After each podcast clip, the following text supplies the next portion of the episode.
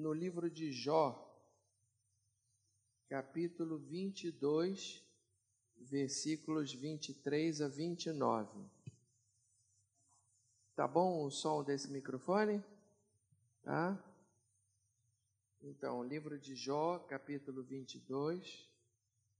O livro de Jó fica logo antes do livro dos Salmos. E o livro dos Salmos está bem na metade da Bíblia. Se você quer saber onde é a metade da Bíblia, é o livro dos Salmos. E aí, um pouquinho, o livro anterior é o livro de Jó. Aí está lá no capítulo 22, versículos 23 a 29. Um versículo extraordinário, um versículo não, uma passagem extraordinária que eu encontrei alguns dias atrás na minha leitura devocional da Bíblia. Diz assim: Se te converteres ao Todo-Poderoso, serás restabelecido. Se afastares a injustiça da tua tenda e deitares ao pó o teu ouro e o ouro de Ofir entre pedras dos ribeiros, então o Todo-Poderoso será o teu ouro e a tua prata escolhida. Deleitar-te-ás, pois, no Todo-Poderoso. E levantarás o rosto para Deus. Orarás a Ele, e Ele te ouvirá, e pagarás todos os teus votos. Se projetas alguma coisa, ela te sairá bem, e a luz brilhará em teus caminhos. Se estes descem, então dirás: para cima, e Deus salvará o humilde e livrará até ao que não é inocente. Sim, será libertado, graças à pureza de tuas mãos. Que passagem! Já lemos duas passagens hoje do livro de Jó que nos abençoaram muito. Curve a sua cabeça, Senhor, que trecho da Bíblia extraordinário. Nós temos aqui que tesouro, que pepita de ouro que nós temos aqui nas nossas mãos. Agora, Senhor, vem falar ao nosso coração e vem, Senhor, agora responder às necessidades desse teu povo que aqui se reúne e que está desejoso de ouvir uma palavra vinda diretamente do teu trono que eu não seja um empecilho para que isso aconteça. Eu te peço em nome de Jesus. Amém. Uma das matérias que eu tive na época em que eu estudei teologia no seminário se chamava Psicologia da Religião. Essa matéria, Psicologia da Religião, a psicologia da religião é uma ciência que estuda os, o fenômeno religioso e de uma forma geral, sem dar ênfase numa religião específica. E eu me lembro que naquelas aulas que eu tinha, assim, o primeiro portão, o, prim, o portão de entrada dessa matéria era justamente estudar como era a, a religiosidade do idoso, primeiro da criança, depois do jovem, depois a religiosidade do adolescente, depois na idade madura, depois o idoso, porque a religiosidade da criança é de um jeito, mas do adulto, é de, do jovem é de outro jeito, do, do, da pessoa madura é de outro jeito, e, e, o idoso se relaciona com Deus de outro jeito. Então, essa ciência explicava isso. E depois, quando tratava, depois de tratar desse assunto, eu me lembro que o nosso livro-texto falava de um fenômeno que é observado pelos psicólogos que se chama o fenômeno da conversão. O que é a conversão religiosa? O que é a, a conversão? Em que consiste esse fenômeno? O que motiva o fenômeno da conversão religiosa? e quais são as características daquele que experimenta esse fenômeno da conversão religiosa. A Bíblia, irmãos, e a história da igreja estão recheadas de exemplos de pessoas que experimentaram a uma conversão religiosa. Então, aqui, por exemplo, no Velho Testamento, eu poderia falar, por exemplo, de Naamã. Vocês conhecem Naamã, o leproso, general, mas que era leproso e que teve um encontro com Deus de Israel por causa da lepra. Ele foi levado a Israel e ali o, profeta deu uma palavra para ele e ele se banhou sete vezes no Rio de Jordão. E quando ele saiu dali, ele disse: Não, não tem outro Deus senão o Deus de Israel. Isso é uma experiência de conversão religiosa. Não existe outro Deus. Eu poderia falar, por exemplo, também do rei Manassés, que era aquele homem terrível que inundou Jerusalém de sangue das pessoas que ele matou e que num determinado momento caiu a ficha e ele se arrependeu das barbaridades que ele fez. Isso é conversão religiosa. Eu poderia falar do apóstolo Paulo, é um dos exemplos mais significativos da Bíblia de conversão religiosa, o apóstolo Paulo, que antes se chamava Saulo e que era um perseguidor da igreja, até que ele teve um encontro com Jesus no caminho de Damasco. Ele estava ali levando cartas para as autoridades de Damasco para perseguir mais cristãos na cidade de Damasco, mas no caminho ele teve um encontro com Jesus e aquilo ele mudou, aquilo mudou a vida dele. E eu poderia falar N outros exemplos. Na história da igreja, por exemplo, Santo Agostinho era um homem devasso, era um homem que andava com prostitutas, e um dia ele escutou uma, e ele estava assim, já desesperado, com uma vida vazia, e ele escuta uma voz dizendo assim: toma e lê, toma e lê, uma voz de criança, que dizia: toma e lê, toma e lê. Ele ficou, de onde que vem essa voz? Aí, quando ele olhou na frente dele, tinha um rolo das Escrituras. E aí ele abriu aquele rolo das Escrituras, e, tá, e ali era a epístola de Paulo aos Romanos, dizendo: não em podicícias, não em dissoluções. E, e, e, e, aí, e ali ele entregou a vida dele para Jesus. Santo Agostinho, eu poderia falar de São Martinho de Tours, que era um militar e que ele estava caminhando por um, um, um determinado lugar na, nessa região que hoje é a Hungria, e ele viu ali uma, um mendigo, um mendigo tiritando de frio no inverno, inverno na Europa, é, não, é, não é brincadeira, e ele viu ali aquele mendigo, e ali ele teve compaixão daquele mendigo, e ele pegou a sua espada, arrancou uma parte da sua capa, porque os soldados tinham aquela capa, e aí ele arrancou a sua capa e deu para o mendigo, para o mendigo não morrer de frio. E ali naquela noite ele teve um sonho dizendo: é, é, tudo que fizeste a um desses meus pequeninos era Jesus aparecendo com, com, a, com a, era, era, era, o rosto de Jesus com o corpo daquele mendigo, e, e era Jesus enrolado naquela capa, e, e, Jesus, tudo que fizestes a um Deus, a um desses pequeninos, a mim me fizeste. E aí São Martinho teve, caiu a ficha, ele entregou a vida dele para Jesus. Irmãos, eu poderia citar inúmeros exemplos, até chegar à vida de vocês. Até chegar à vida de vocês, a vida de muitos de vocês que aqui estão, que não são é, é, é, Paulo, não são é, é, São Pedro, vocês não são São Martim de Tu, vocês, mas vocês tiveram um encontro com Jesus. E eu também tive um encontro com Jesus.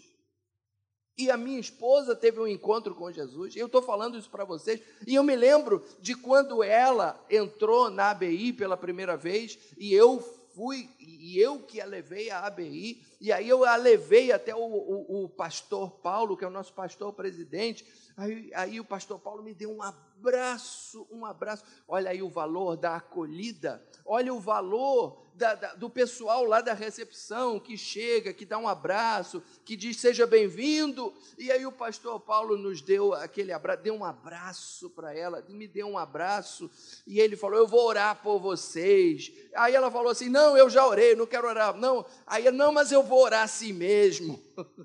Falou para ela, mas eu vou orar assim mesmo. Aí pegou a mão dela e, e juntou com a minha pegou a mão dela e juntou com a minha, Senhor, abençoa este casal. Irmãos, quando um homem de Deus ora por nós, Deus ouve, as coisas acontecem, e aí ele orou, ele pôs as mãos sobre mim e sobre esse Jesus, aquele dia, abençoou este casal. Que quando o pastor Paulo fez essa oração, ele cai, abriram-se os olhos da Elisa, e a Elisa saiu dali acreditando em Deus, irmãos. Aí eu chego lá, na, na, nós estávamos lá na BI, lá no centro da cidade, eu chego para ela, não, vamos, vamos tomar um Guaraná, não, peraí, vamos sentar aqui. Aí eu, aí eu falei para ela assim, escuta, você agora você crê em Deus? Agora eu creio. Você crê em Jesus? Creio. Você crê que a Bíblia é a palavra de Deus? Ah, agora eu creio. Então, peraí, então vou fazer uma oração. Repete aqui comigo uma oração. Irmãos, eu era uma pessoa desviada do Evangelho. Eu detestava esse negócio de fazer apelo no final da pregação. Eu adorava assistir a pregação, mas chegava na hora do apelo, me dava vontade de ir embora. Aí Deus me usou para fazer um apelo para ela. Olha isso, irmão. Aí o Senhor me usou, eu que era assim um peixe escorregadio, o Senhor me usou para fazer um apelo para ela. Aí eu, eu, falei: Você quer aceitar Jesus? Repete comigo essa oração. Ah, eu repito: Senhor Jesus, Senhor Jesus, eu te aceito, eu te aceito. E aí ela foi e repetiu a oração. Ali o nome dela foi escrito no livro da vida, irmão. E eu, e eu de lambuja, voltei para Jesus Cristo, me transformei em pregador ali. me transformei. Essas palmas não são para mim, é para Jesus, porque foi Ele que fez tudo isso. Quer dizer, isso daí se chama experiência de conversão. O que, que todas essas experiências têm em comum? É que todas essas pessoas que eu citei aqui, inclusive Elisa, inclusive eu, nós estávamos caminhando numa direção. E de repente, alguma coisa aconteceu que nos fez mudar de rumo. Então, a conversão religiosa, de acordo com a palavra de Deus, nada mais é que uma mudança de rumo. Era uma, é uma mudança de rumo. E nessa passagem que nós acabamos de ler, um dos amigos de Jó, chamado Elifaz, ele discorre aqui nessa passagem que nós acabamos de ler sobre o que é a conversão religiosa e quais são os seus resultados. Na verdade, ele faz, ele, ele, se ele faz, amigo de Jó, ele comete um erro. A palavra dele é, é certíssima, é lindíssima, é poesia pura e é verdade pura. Mas qual é o erro de ele faz? O erro de ele faz é que ele está ali subentendendo que Jó precisa se converter que se Jó está passando por aquela desgraça toda é porque ele precisa se converter. Mas, na verdade, Jó não precisava se converter. Porque você vê ali que Jó era um homem justo e puro e temente a Deus. Esse é o erro de Elifaz. Mas as palavras de Elifaz em si são preciosas e servem para ilustrar para nós o que é a conversão religiosa. Então, eu queria compartilhar com vocês esse tema, o que é essa conversão ao Deus vivo e quais são os seus resultados, de acordo com as palavras de Elifaz. Se você já é convertido, isso é só para sua edificação. Mas se você ainda não teve essa experiência, dou aqui a dica: hoje é o dia de você entregar a sua vida para Jesus. De você, de você abrir seu coração para Jesus. Amém?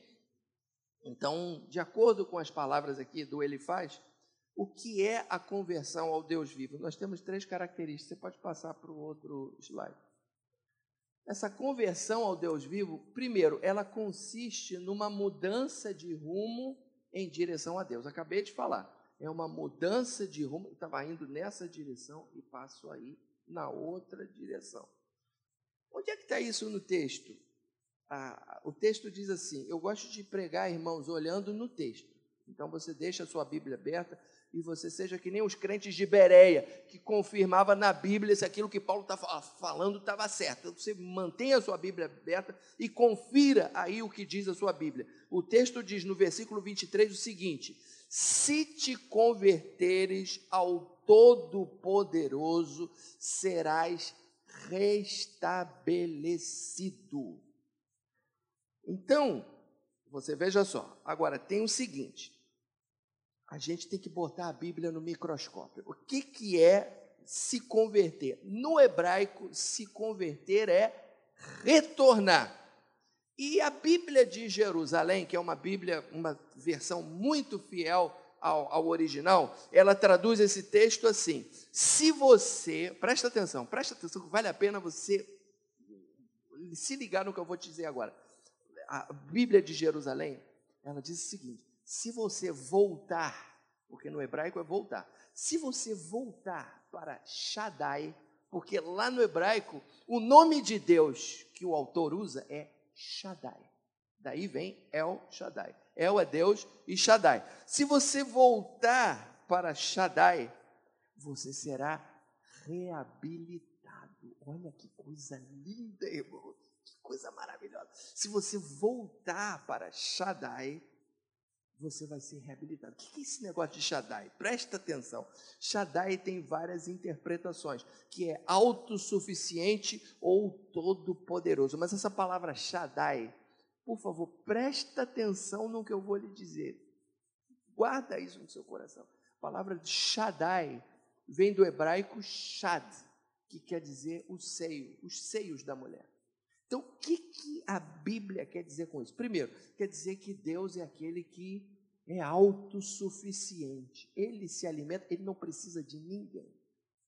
Você precisa dos outros, você precisa de Deus, mas Deus não precisa de você. Deus é autossuficiente. Mas isso tem uma outra interpretação. Deus, como Shaddai, ele é aquele que alimenta você. Assim como a mãe alimenta, nutre, dá carinho, dá calor para o seu filhinho, Deus é aquele que faz isso com você.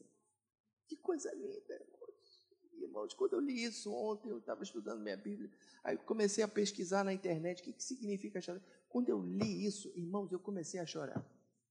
Porque Deus é assim. Deus é aquele que nos carrega no colo. Deus é aquele que nos dá alimento. Deus é aquele que supre as nossas necessidades. Você pode dar um glória a Deus por isso?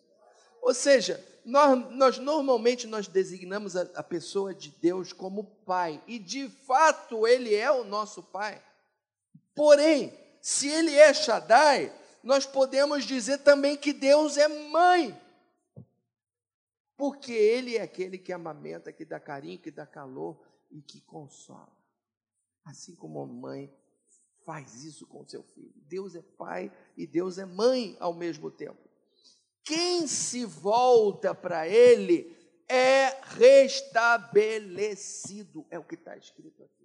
Quer dizer, ele está perambulando pelo mundo, ele está levando na cabeça: o mundo é um deserto, é uma coisa horrorosa, mas quando ele encontra Shaddai, o amor de Deus, o carinho de Deus, a consolação de Deus, a presença de Deus, o cheiro das águas, conforme nós já acabamos de falar, isso restabelece aquela pessoa. Vamos dar um, um, glória a Deus por isso, irmãos. Glória a Deus. Então, quais são as. O que, que é a conversão ao Deus vivo? Primeiro, é uma mudança de rumo em direção a Deus. Segundo, é um abandono do pecado. Isso está muito claro aqui no texto. Veja aí na sua Bíblia se afastares a injustiça da tua tenda. Então, aquele que se converte é aquele que afasta a injustiça da sua tenda. Não adianta você, ah, eu estou frequentando a igreja agora, ah, eu entrei. As pessoas costumam usar essa expressão assim, ah, eu entrei para a igreja. Tá, tudo bem, ótimo você frequentar a igreja. Mas você, além de entrar para a igreja, abre fecha aspas, você precisa também abandonar o pecado abandonar o pecado. E quando eu digo abandonar o pecado, não significa que você vai abandonar, que, que você vai ser agora impecável. Isso não existe. Mas se existe o pecado crônico na sua vida, você tem que abandonar. A pessoa que vive em adultério, ela não vai viver mais. A pessoa que tem o hábito da mentira, ela não vai mentir mais. A pessoa que recebe propina, ela não vai receber mais. Amém, queridos? Está claro para você? Tem que abandonar o pecado tem que abandonar o pecado. Então, é, nós temos que dar esse pulo da fé, nós temos que abandonar o pecado. Então, em que consiste a conversão? Uma mudança de rumo em direção a Deus, um abandono do pecado, porque está escrito aí no versículo: se te converteres a Shaddai, você vai ser restabelecido e se afastares a injustiça da tua tenda. Não existe conversão e você continuando no pecado. Não existe. Porque se você continua no pecado, não houve a mudança de rumo. Você continua. Não se engane! Você continua naquele mesmo rumo de antes. Está claro isso, gente? Porque mudança de rumo é abandonar o pecado. É o que ele falou aqui. Se, é, é, é, se afastares da injustiça da tua tenda. Qual é a terceira característica da conversão? Está ali, ó. Consiste em aceitar uma nova escala de valores para a sua vida. Então, ó, uma mudança de rumo, um abandono do pecado e aceitar uma nova escala de valores para a sua vida. Onde é que está isso no texto? Veja aí, veja aí. E deitar, se afastares da injustiça da tua tenda, e deitares ao pó o teu ouro e o ouro de Ofir entre pedras dos ribeiros. O que, que isso quer dizer?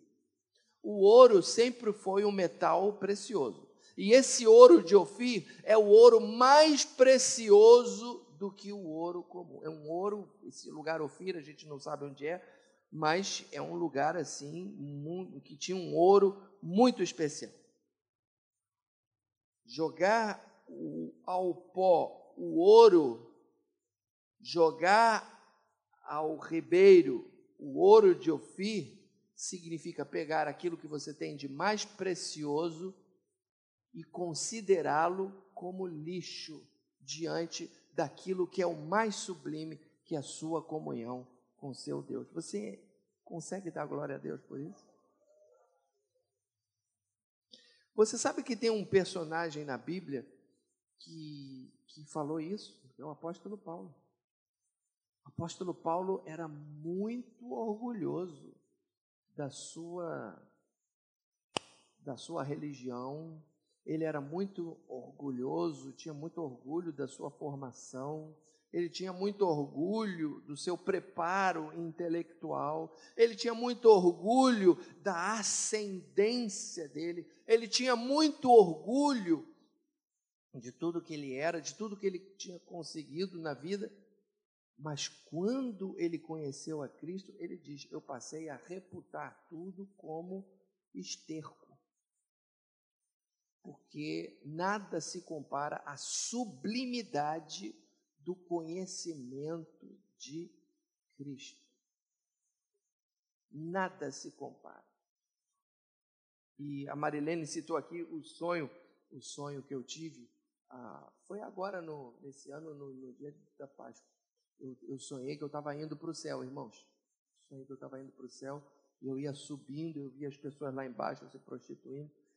E aí um, um sentimento de alegria profundo invadiu o meu coração. Eu estava subindo, eu indo em direção. E aí eu ouvi uma voz que dizia assim: Meu filho, para o lugar em que você vai, você não leva nada do que você acumulou na terra, nem a sua flauta. A voz, irmãos, era Deus falando mim. Lá para onde você vai, você não leva nada do que você acumulou na terra, nem a sua flauta. E você está pensando que isso me dava, me, me deixava em crise naquele momento? Você está pensando que isso me deixou triste? Nem um pouco. Porque tudo o que a gente acumula aqui, irmãos, perto do que é a comunhão com Deus, é nada, é lixo, irmãos. Porque a nossa comunhão com Deus, o nosso encontro com o Salvador, a, a, a, o prazer e a alegria da vida espiritual é o que existe de mais precioso. E nesse sonho isso estava assim muito claro. Agora, para a gente sentir as coisas como Deus sente, você precisa buscar o Senhor. Para você sentir as coisas de, dessa forma.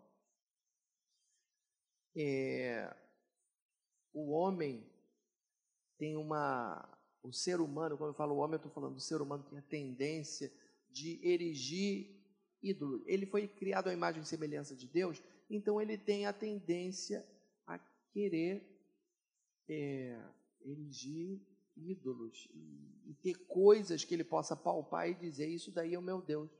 Tem muita gente que faz do futebol o seu Deus, tem muita gente que faz da família o seu Deus, tem muita gente que faz de uma ideologia o seu Deus. Irmãos, nada pode ocupar o lugar de Deus na nossa vida.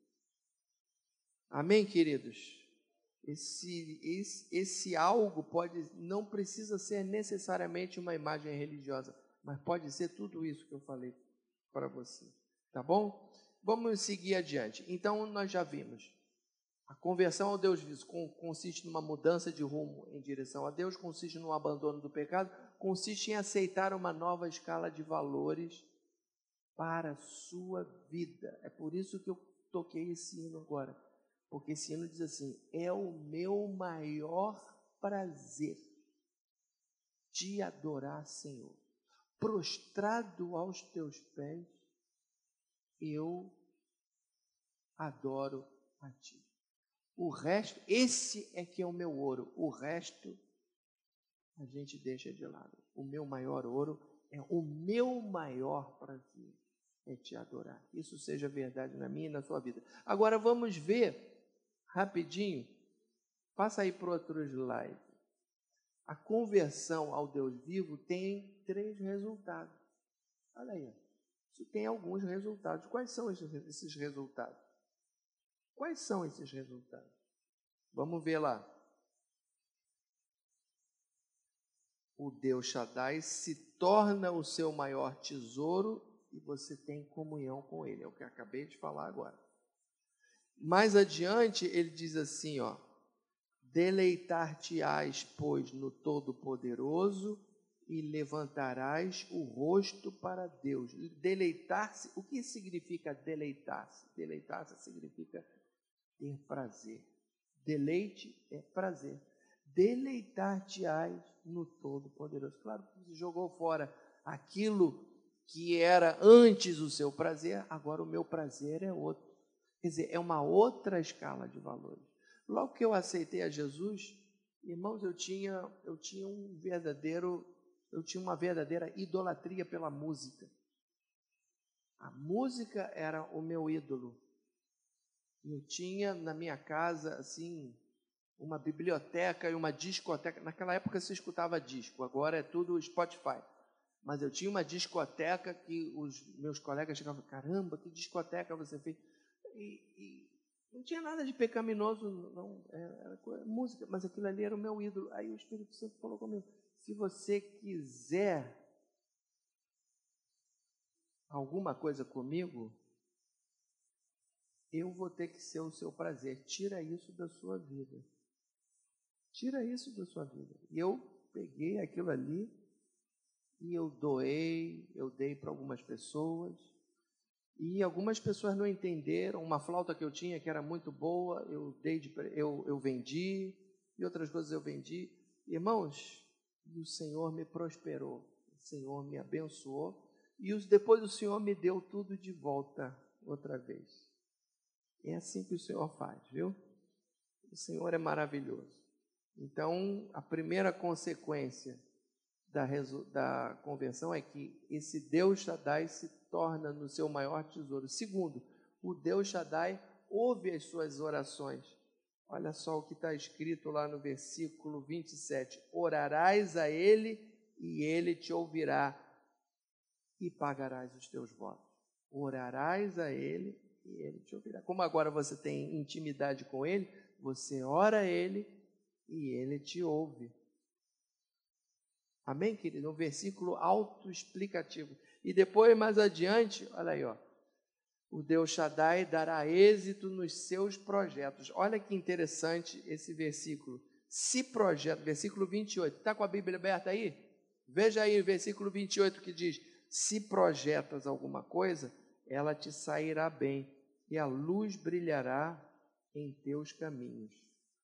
Se projetas alguma coisa, ela te sairá bem, e a luz brilhará em teus caminhos. Se estes descem, então dirás para cima, e Deus salvará o humilde e livrará até aquele que não é inocente. Sim, será libertado graças à pureza de tuas mãos. O que isso quer dizer?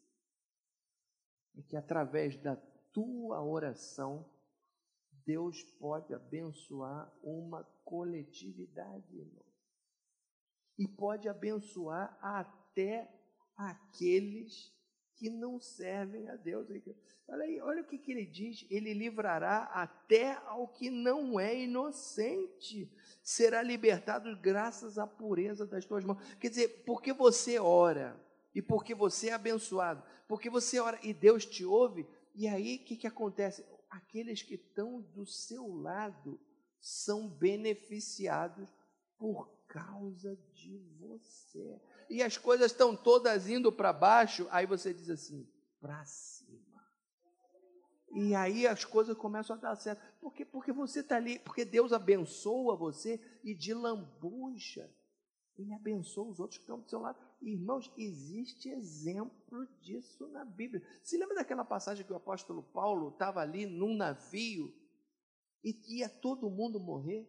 E por causa de Paulo, que tinha que comparecer lá a Roma, Deus falou para: olha, pode ficar tranquilo que o navio vai se perder, os bens materiais vão se perder, mas as almas que estão aqui, elas vão, elas vão, elas vão se, vão se salvar. Deus falou isso para Paulo. Os bens materiais vão. A carga no navio, o navio, isso se perde. Mas as pessoas. Viu, Wander? Viu? Ah, ah, isso daí pode. Os bens materiais, depois a gente trabalha, a gente ganha de novo, mas eu, vou, eu vou segurar. Eu, eu, o Senhor guardou aquelas vidas por causa de Paulo, irmão por causa da presença do apóstolo ali naquele navio, porque ele tinha que chegar a Roma e Deus ouviu uma oração de Paulo. As pessoas ali não sabiam nada, não entendiam nada, mas Paulo, que era um homem de Deus, estava entendendo tudo. Olha, o Senhor me falou, o Senhor já me falou que eu vou, tenho que comparecer a Roma. E, e Deus guardou aquelas pessoas, Deus protegeu aquelas pessoas por amor a Paulo. Irmãos, eu, eu tive uma experiência, eu tive experiências algumas vezes com respeito a isso lá no, no, lugar onde eu trabalho. Eu me lembro que alguns anos atrás o, o, o, governo daqui do estado do Rio de Janeiro queria privatizar todos os equipamentos culturais do estado, inclusive o Teatro Municipal. Isso para nós era uma coisa extremamente desfavorável para mim, como funcionário público, isso ia ser extremamente desfavorável, ia ser desfavorável para todas aquelas pessoas, para aqueles trabalhadores. E aí um, me lembro que o colega meu estava colocando o instrumento no, no armário e ele falou assim: É, Marcelo, agora não tem mais jeito não. Marcelo, agora não tem mais jeito não. A gente vai se ferrar. Aí eu virei para ele e falei: Olha só, aqui na orquestra e lá no coro tem muita gente que ora. Tem muita gente, você vai ver que isso não vai acontecer. Eu falei para ele, e um belo dia, irmãos, o Sérgio Cabral ainda era o nosso o nosso governador. Ele chamou todos os funcionários do Teatro Municipal para ir lá no palácio. Ninguém sabia o que, que ia acontecer. Sérgio Cabral, ele ainda era governador, não estava preso ainda. E aí ele chamou todo mundo. Aí foi todo mundo lá. Aí tinha aquela multidão lá na porta do Palácio Guanabara. Aí não, não dava para entrar todo mundo no palácio, porque era uma sala pequena. Aí ele falou, ah, Marcelo, vai você que você é um dos mais antigos. Tá? Aí eu entrei. Aí eu entrei. Eu era um dos mais antigos, eu fui. E não tinha nenhum punhado de pessoas, uma sala relativamente pequena. Aí o Sérgio Cabral entra e fala assim, é, senhoras e senhores, aí falou um monte de maravilha, que era o governo dele, que o governo dele era uma coisa maravilhosa. Aí botou bastante confete em si mesmo. Aí depois ele vira e olha para nós assim: olha só, eu resolvi tirar o teatro municipal desse processo de privatização. Irmãos, quando eu ouvi isso, isso daí é o meu Deus que está E eu pude me aposentar com todos os meus direitos. E os meus colegas que mais antigos também se aposentaram com todos os nossos Irmãos, neste ano agora, aí eu passei a tocar na Petrobras Sinfônica, me aposentei lá, estou trabalhando na Petrobras Sinfônica. Este ano nós tivemos uma experiência muito dura, porque vocês sabem que existe muito desvio, muita gente enriquecendo com o negócio de lei Rouanet, não sei o quê. O dinheiro que nós recebemos é via lei Rouanet. E o governo não queria, não queria, não queria liberar a verba para a nossa orquestra. E passou-se um mês, passaram-se dois meses, três meses, e as pessoas no, no vermelho, eu até pedi, na época eu pedi oração aqui para vocês, eu comecei a orar, e aí o, o, a galera evangélica começa a se mobilizar e começa a orar. Falei, irmãos, isso daí, isso daí, o Deus vai mudar esse negócio. Deus vai, Deus vai mudar esse negócio. Deus vai mudar essa situação. E começamos a orar, e começamos a orar, e orando, e orando. Senhor, faz com que esse, esse papel chegue nas mãos daquele que vai assinar. E eles nos cozinhando, nos cozinhando, nos cozinhando, nos cozinhando. Vocês estão acompanhando aí como esse pessoal de, faz show e ganha milhões com dinheiro público, mas não é o nosso caso, porque nós, eram os justos pagando pelos pecadores. E não queria. Até que um colega meu, que era parente do pastor Silas Malafaia, falou com Silas Malafaia. O Silas Malafaia falou com o presidente da República e o presidente da República falou com o cara que assinou o papel. Você está entendendo o que eu estou falando?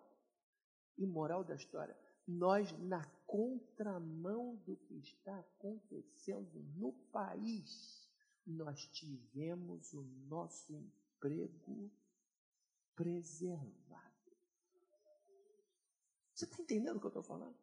Que a coisa está indo para baixo, está indo para baixo, está indo para baixo, e por causa de você, que você ora e você diz: Não, nós vamos é para cima, e está tá indo para baixo, e você, não, vamos para cima, nós vamos para cima vamos para cima. E aí Deus resolve abençoar e vai tudo para cima. E Deus abençoa até aquele que não crê nele, por causa de você. Porque você é fiel ao Senhor, porque você teme ao Senhor e porque você falou para cima, que nem ele está escrito aqui. Está tá tudo indo para baixo, mas você diz: não, é para cima que nós vamos. Você pode dar graças a Deus por isso? Isso tudo isso tudo é resultado da sua intimidade com o teu Deus. Você está entendendo? E que, por sua vez, é resultado da sua experiência de conversão, da sua experiência de ter feito assim na sua vida e você ter mudado o seu rumo. Você está me entendendo? Você mudou de rumo e agora você tem as suas orações são ouvidas e Deus te abençoa, e de lambuja Ele abençoa as pessoas que estão ao seu redor, por causa de você. Dão glória a Deus por isso, irmãos. Glória a Jesus. Glória a Jesus. Eu dei agora exemplos tirados da minha vida pessoal. Da minha vida pessoal. Eu tenho tido essa experiência. E você também pode ter. Amém, querido? Então, é basicamente isso que eu tenho para dizer para vocês. Vamos nos colocar de pé, vamos orar nesse momento, com muita tranquilidade, nada de afobação. Já estamos indo embora, vamos almoçar, não vou me demorar, mas eu queria saber se alguém hoje gostaria de ter esse encontro com Deus e entregar a sua vida para o Senhor. Eu preciso. Eu preciso entregar a minha vida a Deus. Eu preciso mudar de rumo. Não é só frequentar a igreja, que nem o Leandro Marques fala. Não basta ser crente. Você tem que servir a Deus. Você tem que mudar de rumo. Essa, essa expressão, ah, falou não é crente. Crente, essa palavra está esvaziada palavra pastor está esvaziada, porque tem tanta pessoa que se diz crente fazendo coisa errada. Não é, não é ser crente, é você ser do Senhor, entregar a sua vida a Jesus. Se tem alguém, levanta a mão aí que eu vou orar por você. Tem alguém? Não. Agora, se você já é de Jesus e você quer ser esse instrumento de bênção, ali onde você está, de maneira que até as outras pessoas sejam beneficiadas por causa da sua oração, por causa da sua presença. Você levante a sua mão, eu vou orar por você. Senhor nosso Deus, nosso Pai, aqui estão os meus irmãos que ouviram essa palavra, que é uma palavra de salvação, mas é também uma palavra de, de, de consagração, meu Deus consagração a Deus. Então, nesse momento, eu te peço que os abençoe, que eles possam realmente ser, ter uma vida luminosa, conforme nós acabamos de ler aqui, de tal forma que, através dessa intimidade com Deus, eles possam, ó Deus, orar, ter orações entendidas de maneira que eles sejam beneficiados e as pessoas ao redor também sejam beneficiadas por causa da vida deles. Senhor, eu os abençoo em nome do Pai, do Filho e do Espírito Santo. Amém.